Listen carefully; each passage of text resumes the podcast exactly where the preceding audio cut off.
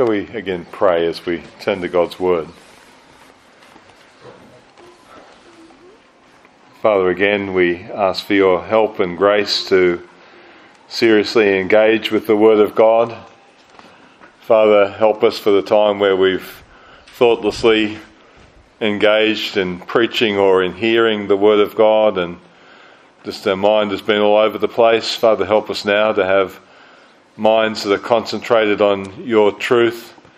We thank you, Lord, that you've been so pleased to inspire your word, to breathe out your word that's profitable for teaching and reproof and correction and training in righteousness. Father, we need all these aspects of the work, the work of the Word of God by the Spirit of God in our lives. Father, please help us.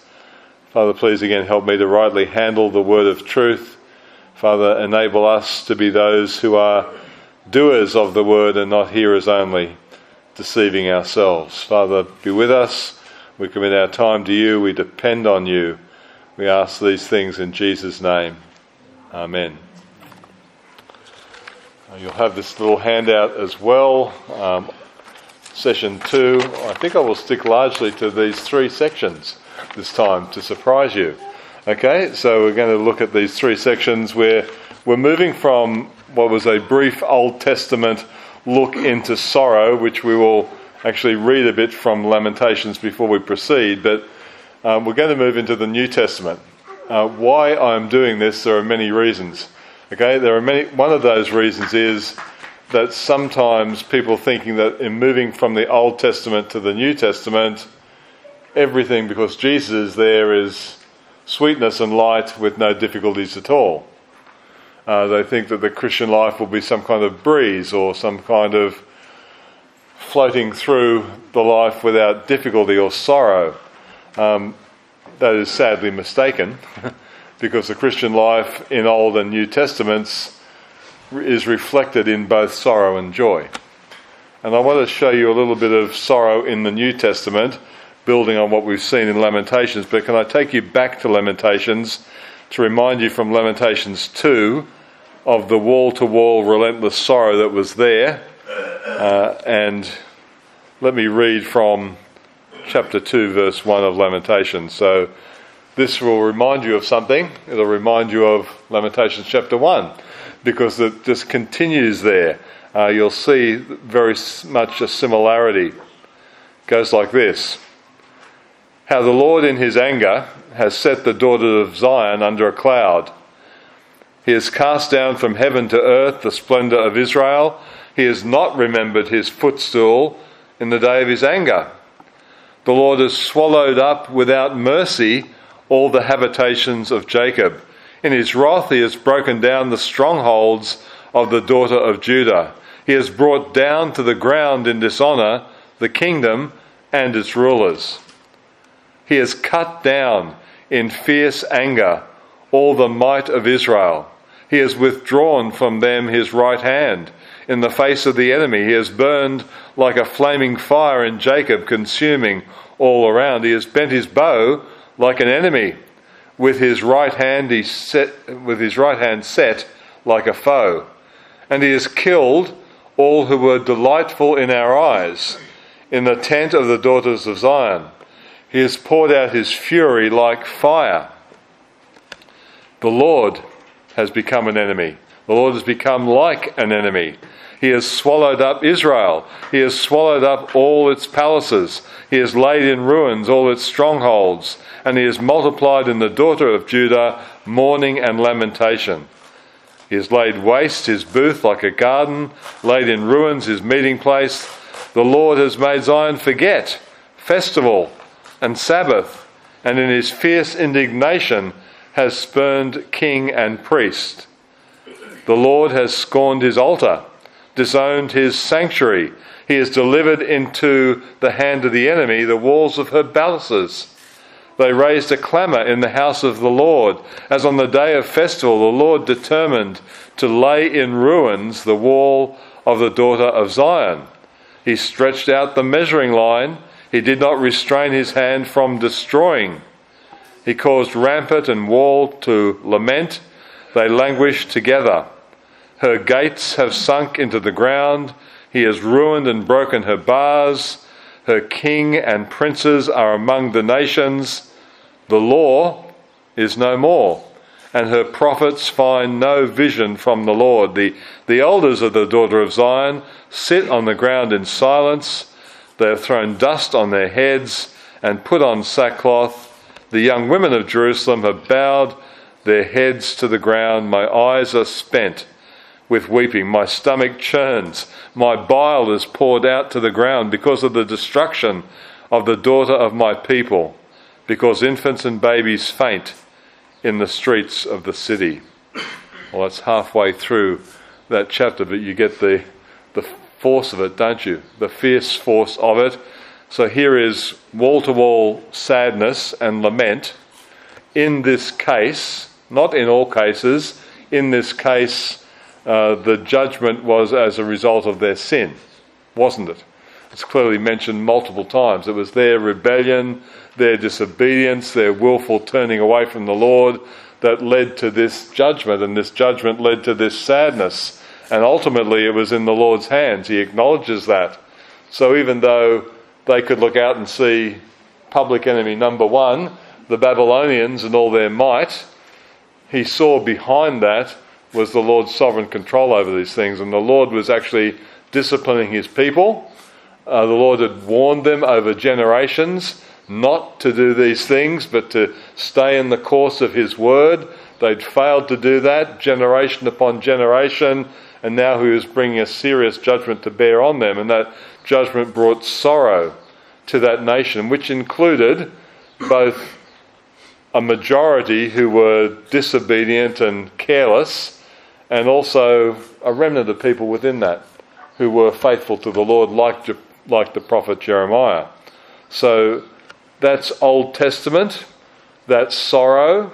If you want to see suffering and sorrow that was not specifically occasioned by sin in the Old Testament, where would you go? Job, exactly. So in the in the book of Job, you have great suffering, not brought upon him because of the particular standout sin of the man Job. In fact, he was more righteous than anybody else in his own generation, but the Lord had purposes in that suffering in his life. So that's why it's horrific when people see suffering and sadness and say that is because you sinned or somebody in your family sinned when they're not the Lord and they don't know what's going on in your family or your heart or your life, and yet they attribute every suffering, every sorrow to sin. Please never do that. I had a good friend in our old church in Australia whose uh, sister died of cancer and was sadly surrounded by people from her church who all, all told him and her that she was dying, she must have been dying because of her sin. Don't do that. You're not the Lord, you're not the Holy Spirit, you don't know what's going in the hearts of people. So please avoid that. But here is sorrow. There's no sorrow like their sorrow. The writer to the lamentation, uh, the writer of Lamentation said, uh, the prophet Jeremiah, his head was a fountain of tears. So then we move to the New Testament. And of course, in the New Testament, everything's sweetness and light. There is no suffering in the New Testament. There is no sadness in the New Testament. There is no sorrow in the New Testament. There are no difficulties for the people of God in the New Testament. I've just been lying for the last couple of seconds at least. Uh, that is not true. So, but I want you to see not only the study of sorrow in Lamentations, and we could have gone to many Psalms and many other places, but I also want to show you these three things about the New Testament. Okay? So if you, you know sorrow in your life, uh, here you're in good company. Because what was our Lord called in Isaiah 53? He's called the man of sorrows. We'll have a brief look at that.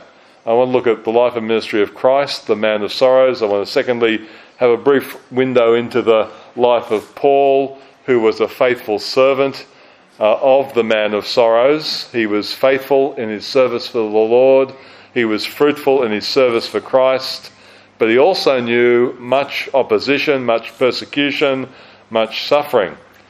And then we also want to see, thirdly, that the church of the Lord Jesus Christ in that generation and in every generation, including our generation, will there be suffering? Will there be sorrow that we experience? The sad answer is absolutely yes. But we don't sorrow as those who have no hope.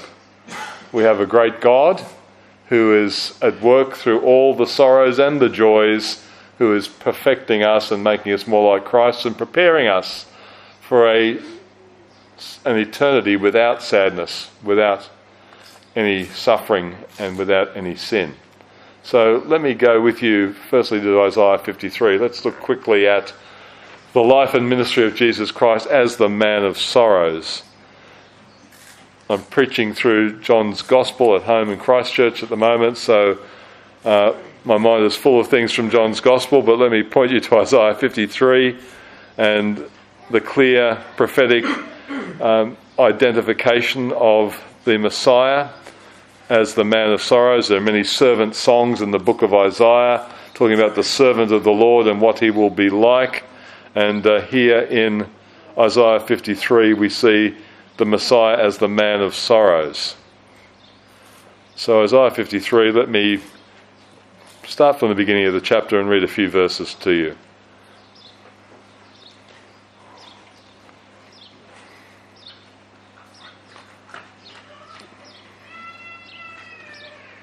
Okay. So, who has believed what he has heard from us? Isaiah 53 1. And to whom has the arm of the Lord been revealed?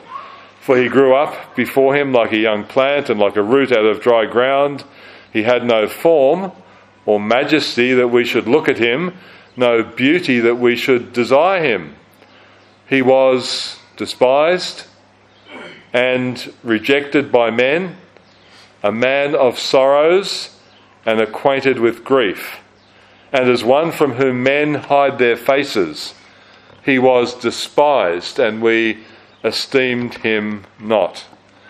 So here is our introduction to this passage on the servant of the Lord. When we think of the servant of the Lord, there are many things in Isaiah that we could think of. I think, Ian, you're going to be dealing or are dealing with some of those, aren't you? Isaiah? You'll get to that, okay? Preview, okay? Spoiler. Um, but here in Isaiah 53, it's this, this Lord, this servant of the Lord, this one who is actually the Lord himself, uh, and yet he is despised. He's rejected by men. He is a man of sorrows. He is acquainted with grief. He's one from whom men hide their faces. He's despised and not esteemed. So, stepping from the Old Testament and the sorrows of lamentations into the New Testament doesn't mean that we put hardship and grief and sorrow behind us. We still have sorrow and hardship and grief. And even in the life of our Lord Jesus Christ, he well knew these things. Uh, think of the life of Christ.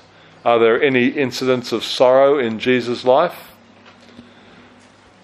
Let me get, get a bit of response, whether you're used to it or not. Sorry? Lazarus' death, and that's where we've got that punchy line, shortest verse in our English Bible at least, John 11:35. Jesus wept. So here is Jesus who went to Lazarus' tomb, who was going to raise Lazarus from the dead. We saw the whole family weeping. He saw all the other mourners weeping around that tomb, and he also wept. Lazarus was a friend of his. Lazarus' sisters were also friends of his.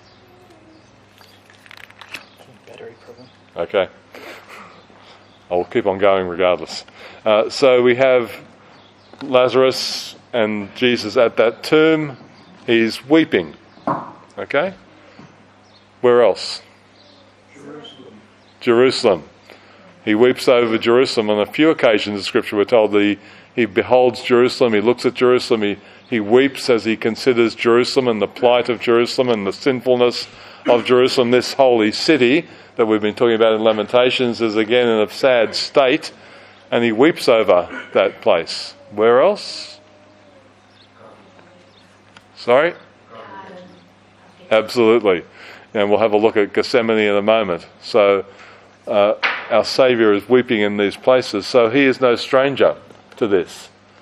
Um, so beware a kind of professional Christianity that is plastic, that avoids weeping, that avoids lamentation.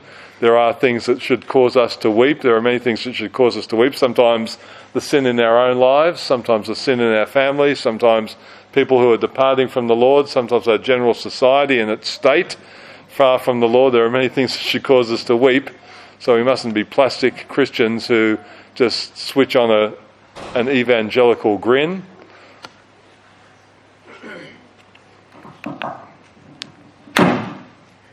Or worse than the evangelical grin, a stiff upper lip, which uh, English people are particularly prone to, I'm told. I say with my mother being English. Um, so you just have a kind of a plastic grin, I'm a Christian, therefore everything must be okay, and we go through it, and, and I'm not touched by these things. Of course, and yet, unless you're a stone, you're touched by these things. And if you're a Christian who is participating in a real relationship with Christ as your Saviour, the man of sorrow as your Lord, your heart will be touched by these things as well. Uh, there are other like uh, other indications in the life of Christ as well, but let's go for a moment to Matthew 26. So we'll land in the in the garden here. It's toward the end of Jesus' life and ministry. Matthew 26. Judas has gone off to betray him for 30 pieces of silver. He celebrated the, the Passover with his disciples in the upper room. Uh, all this, he's foretold the denial by Peter. And here he is, verse 36. How do we find Jesus? By the way, also as he entered into Jerusalem, uh, in that triumphal entry with people waving the palm branches and throwing their cloaks on the ground and, and all that incredible noise with thousands and thousands of people there. Uh, in fulfillment of prophecy, he entered on the colt, the foal of a donkey, and goes into that place. And as he comes into Jerusalem, what's he doing? He's weeping. He's described in the Gospels as weeping as he enters that place. Coming in for the last week or so of his life, entering into Jerusalem with all the weight of his soon death for our sins uh, on his heart. But here in the garden, the story is a bit further on. Verse 36 Then Jesus went with them to a place called Gethsemane, and he said to his disciples, Sit here while I go over there and pray. And taking with him Peter, the uh, sorry, and the two sons of Zebedee, he began to be sorrowful and troubled. Our Lord, uh, our perfect Lord, our sinless Lord, in perfect obedience, working out the Father's will as he always worked out the Father's will. He always did what pleased his Father. Here he is in that garden. He takes with him these closest friends of his amongst the disciples, Peter, James, and John. He begins to be sorrowful, and troubled. This is part of the life, the, the sinless life of Christ. The sinless life of Christ. He's sorrowful and troubled. Then he said to them, My soul is very sorrowful, even to death. Remain here and watch with me. And going a little farther, he fell on his face and prayed, saying, My Father, if it be possible, let this cup pass from me. Nevertheless, not as I will, but as you will.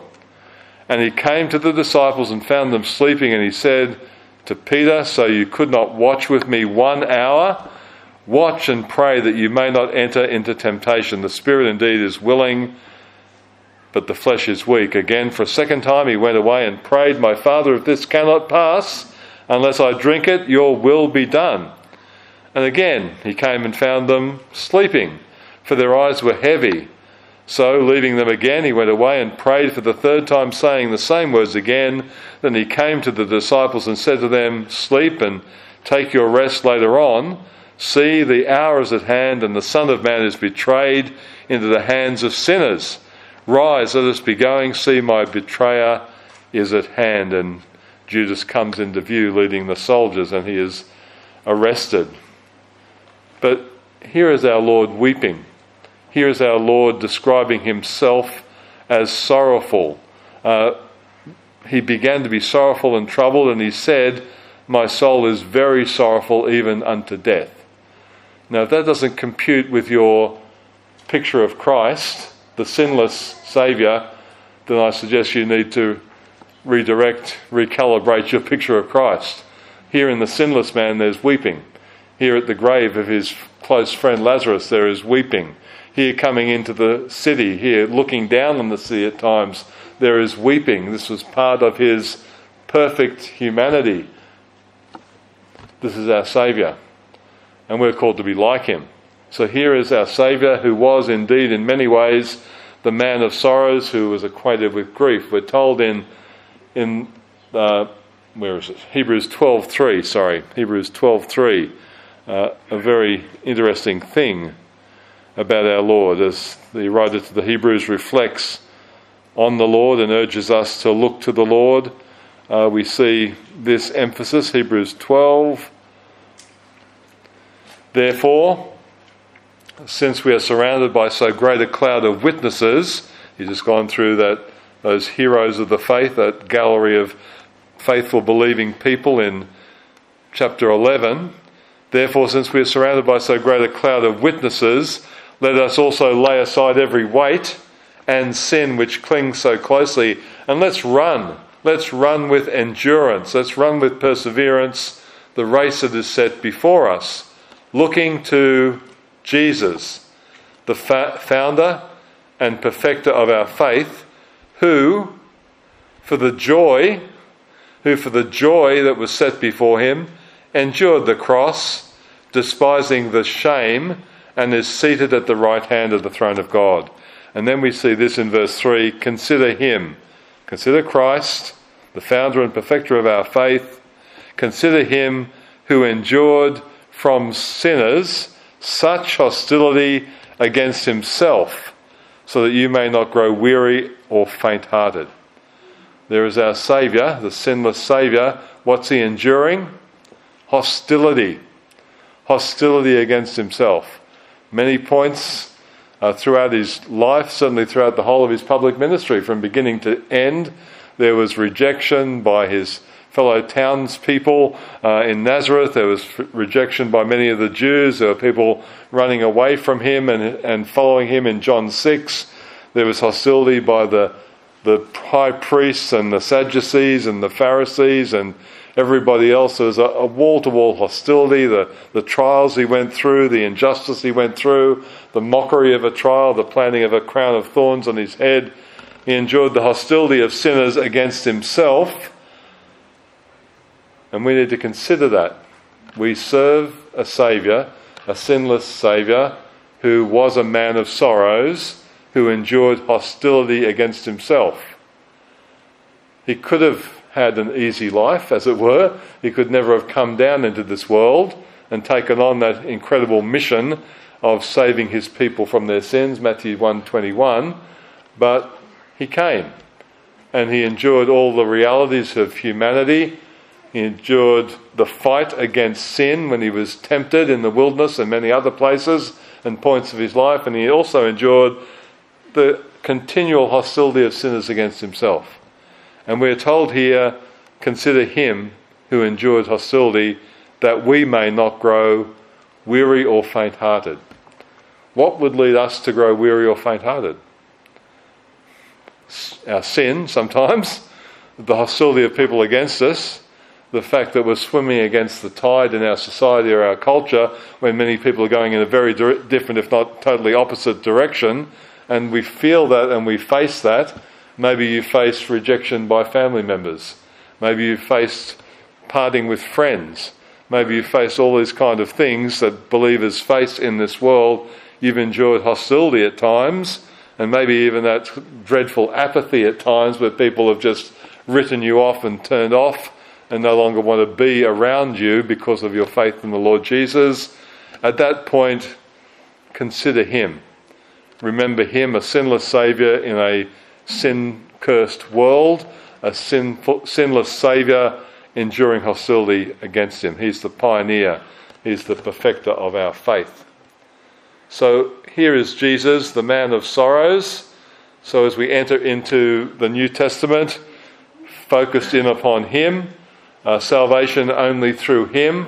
We are to walk closely with Him. We're to grow in grace. Peter says in 2 Peter 3:18, we're to grow in grace and the knowledge of the Lord Jesus Christ. Could we put that little statement under your life? Are you growing in grace?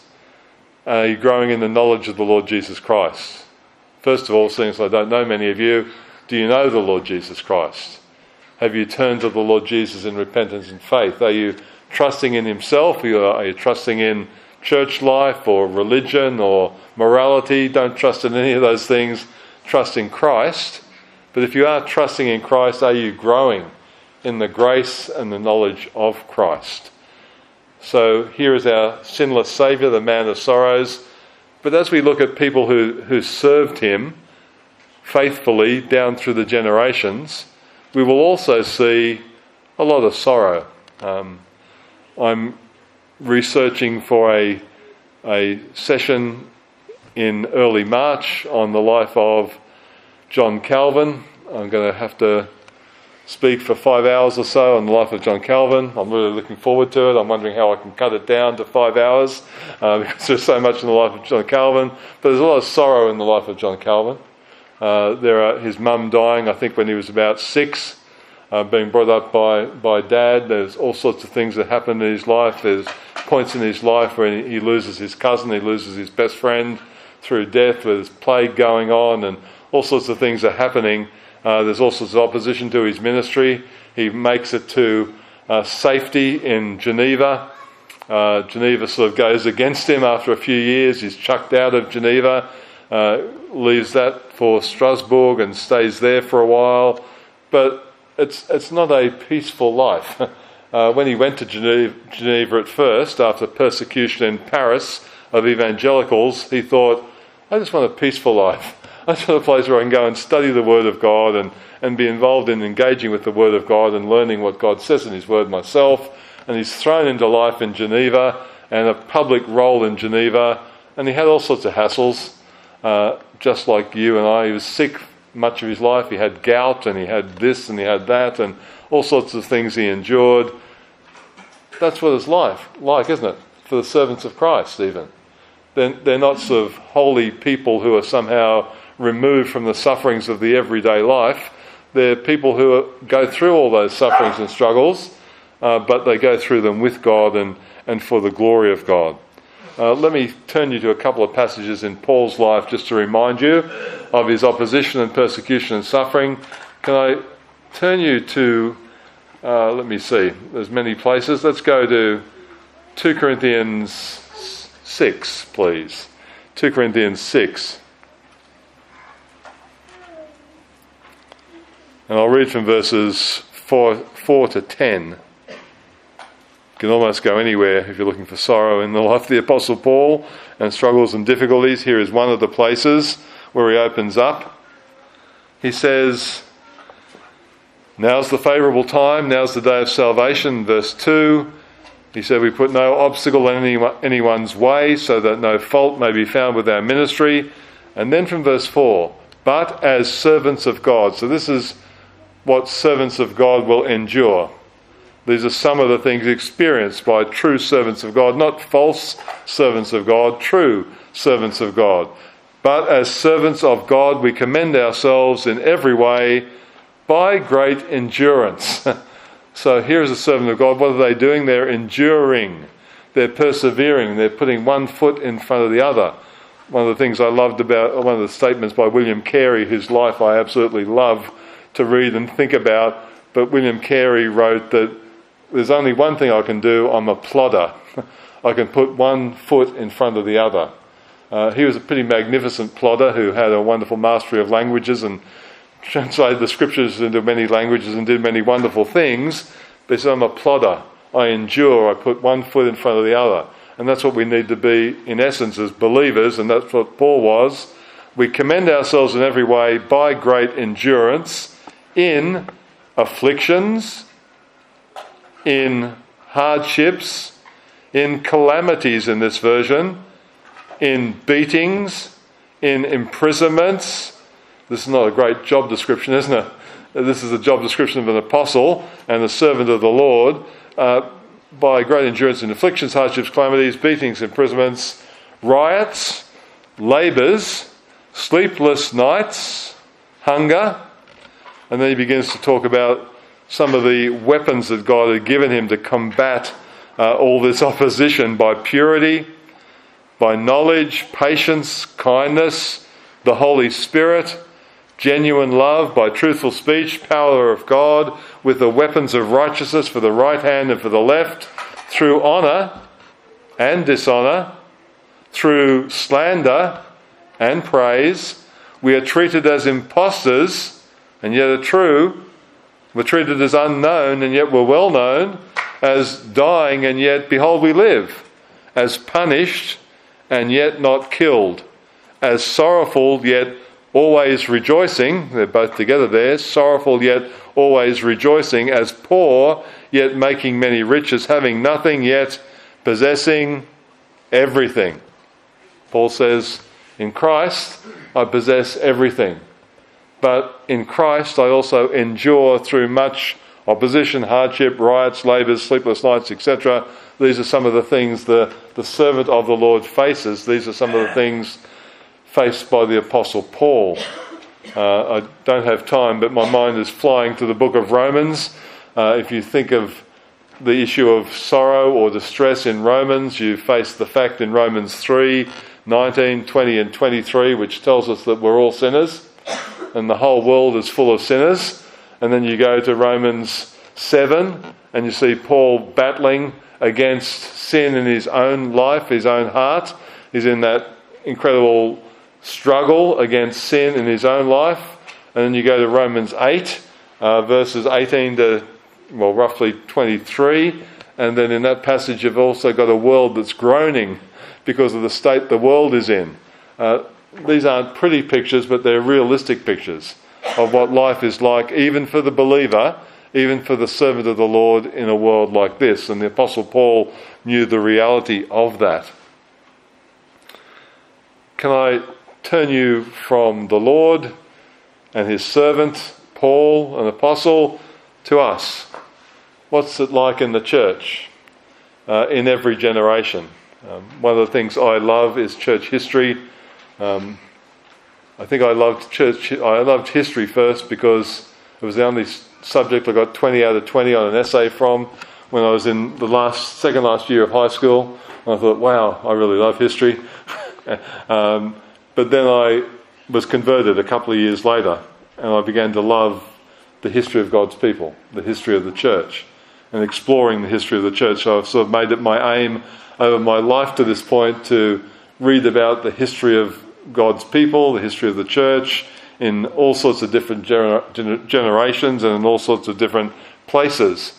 And I, I love seeing how God has enabled his people to endure uh, to come to faith in impossible situations and to endure uh, by trusting in the Lord. But here is the church now. And we're the church, and on this sheet in front of you, I've, I've called the church the persecuted and persevering people of the man of sorrows. An accurate description of the church? The persecuted and persevering people of the man of sorrows? We're told in 2 Timothy 3:12 that all who desire to live godly in Christ Jesus will be persecuted. Uh, there is opposition that comes in our lives as the people of God.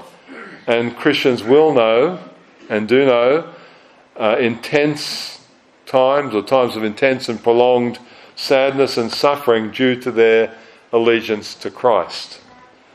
Now, in some ways, here in New Zealand, we're protected from a lot of that. And some of our brethren in many other places know the full force and fury of some of that. Some in Muslim lands, some in China, some in many places I could name around the world. And it's good to be familiar with what other parts of the body of Christ are suffering in other places, because we're not the only place. And to see that we are indeed the persecuted and we are the persevering people of the man of sorrows.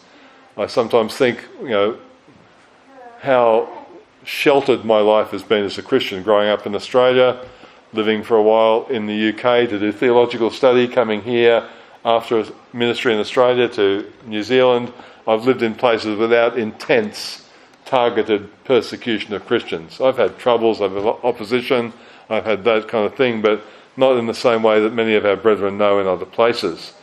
But this is the lot sometimes of the people of God. And, and Jesus said this in John 15.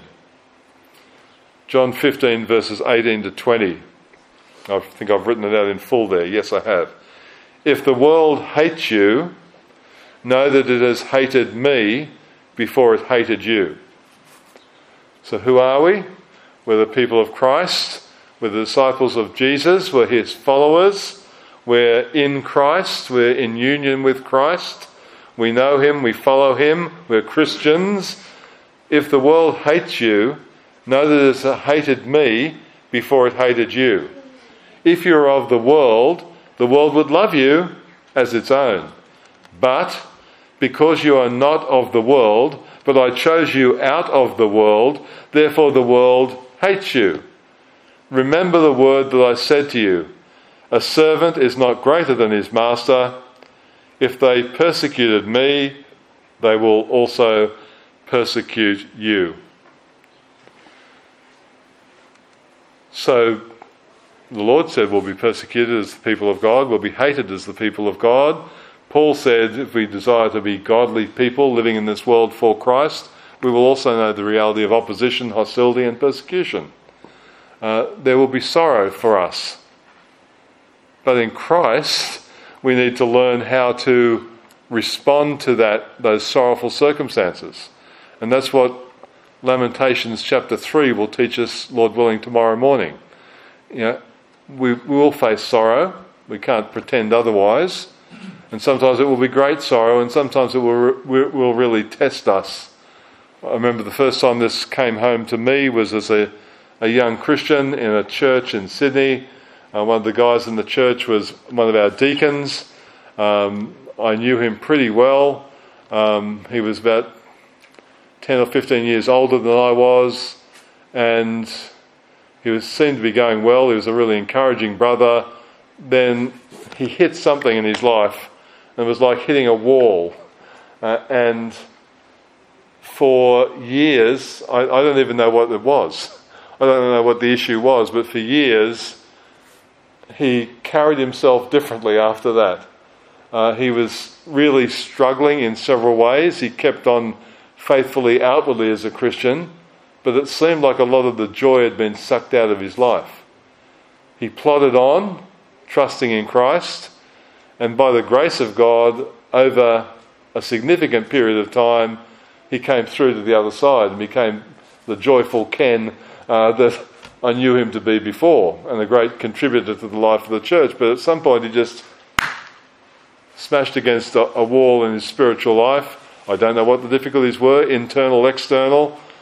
But we face many things, don't we?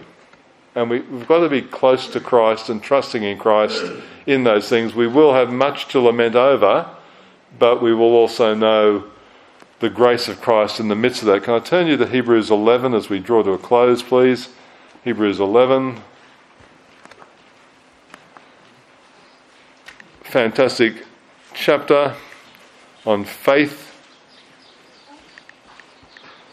And in this chapter, we have a very interesting section which you may have overlooked at times, maybe it's strong in your head and heart. But we have in chapter 11 this list of those who are people of genuine faith, like Abel and Enoch, and then lengthy time given to Abraham, and then goes through, and we have Abraham and Isaac and Jacob and Joseph and Moses. And we have these people set before us, uh, even by faith, people like Rahab the, the harlot, who did not perish, perish with those who were disobedient, uh, etc. And then he says in verse 32, What more shall I say? I could go on forever, for, for time would fail me to tell of Gideon and Barak. I haven't even mentioned these people, of Samson, of Jephthah, of David, of Samuel, and the prophets who, through faith, conquered kingdoms, who through faith enforced justice, excuse me, who obtained promises, who stopped the mouths of lions, Daniel, who quenched the power of fire, who escaped the edge of the sword, who were made strong out of weakness, who became mighty in war, who put foreign armies to flight. Fantastic. And then we go here. These are also people of faith, commendable people of faith we should look to, who encourage us to look to God. Women receive back their dead by resurrection. Well, that's miraculous. But then it says in the same verse, some were tortured. Some of these people with genuine, enduring faith were tortured. And being tortured, they refused to accept release. They could have got out of the torture, they could have got out of the pressure cooker, the opposition, if they'd only compromised, if they'd only given up. And uh, they didn't. They remained faithful and they went through torture and they refused to accept release so that they might rise again to a better life. Others, other faithful, believing people, suffered mocking and flogging, even chains and imprisonment.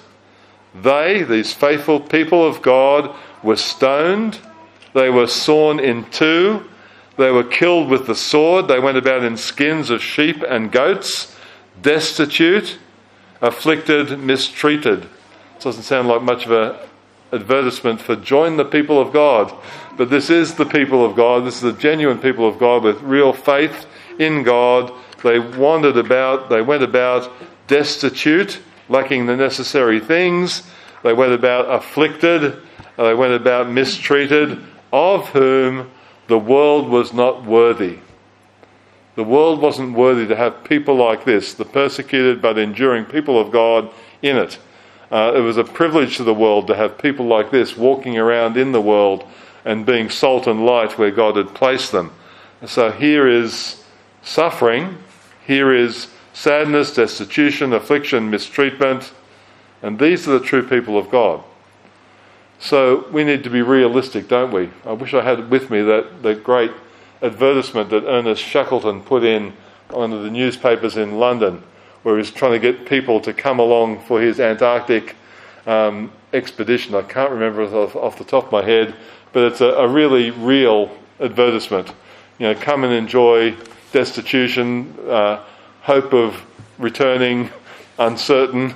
Um, it's going to be really tough, but come and join me and we'll explore the Antarctic. Well, this is come and join with Christ, and there are the wonderful benefits there is eternal life, there's forgiveness of sins, there's an eternity with God in a place without sin and sorrow and suffering. But there is also the reality that in this life we may face many of these things. And we need to be prepared for it. As Jesus often said in places like Luke 14, there will be a cost. We need to count the cost of following Christ. Is it worth it? Absolutely, it's worth it. Abundantly, over and over again. It's more than worth it, but there is a cost. And we need to count that cost and we need to follow Him in that way, even through the sad days. Well, may God give us grace and help to follow Him in the sorrows and as we'll eventually see, also in the joys. Shall I pray? Or, yeah. Father, help us. We do think there are magnificent things, Lord, abundant things in knowing Christ. Lord, in eternity and in this life. Lord, we're surrounded by many benefits and blessings, and we thank you for each one of them. But we pray, Lord, that you would help us also to be strengthened by your grace and your spirit, and through your word to stand firm and to continue, uh, even in the difficult days, the sad and sorrowful days. Father, when we are knocked down, we pray that you would give us the grace to stand up again and to keep on going. Father, help us, we pray. We thank you there is much, and we'll turn to that tomorrow in, in Lamentations 3, where the apostle, uh, where the prophet Jeremiah, in the face of all this opposition and sadness and destruction of his city and exile of his people, still looked to you and found grace and help in the midst of that. Father, may we find grace and help in Christ. May we be encouraged to look to you in sorrow, in trouble, and in joy. We pray these things in Jesus' name. Amen.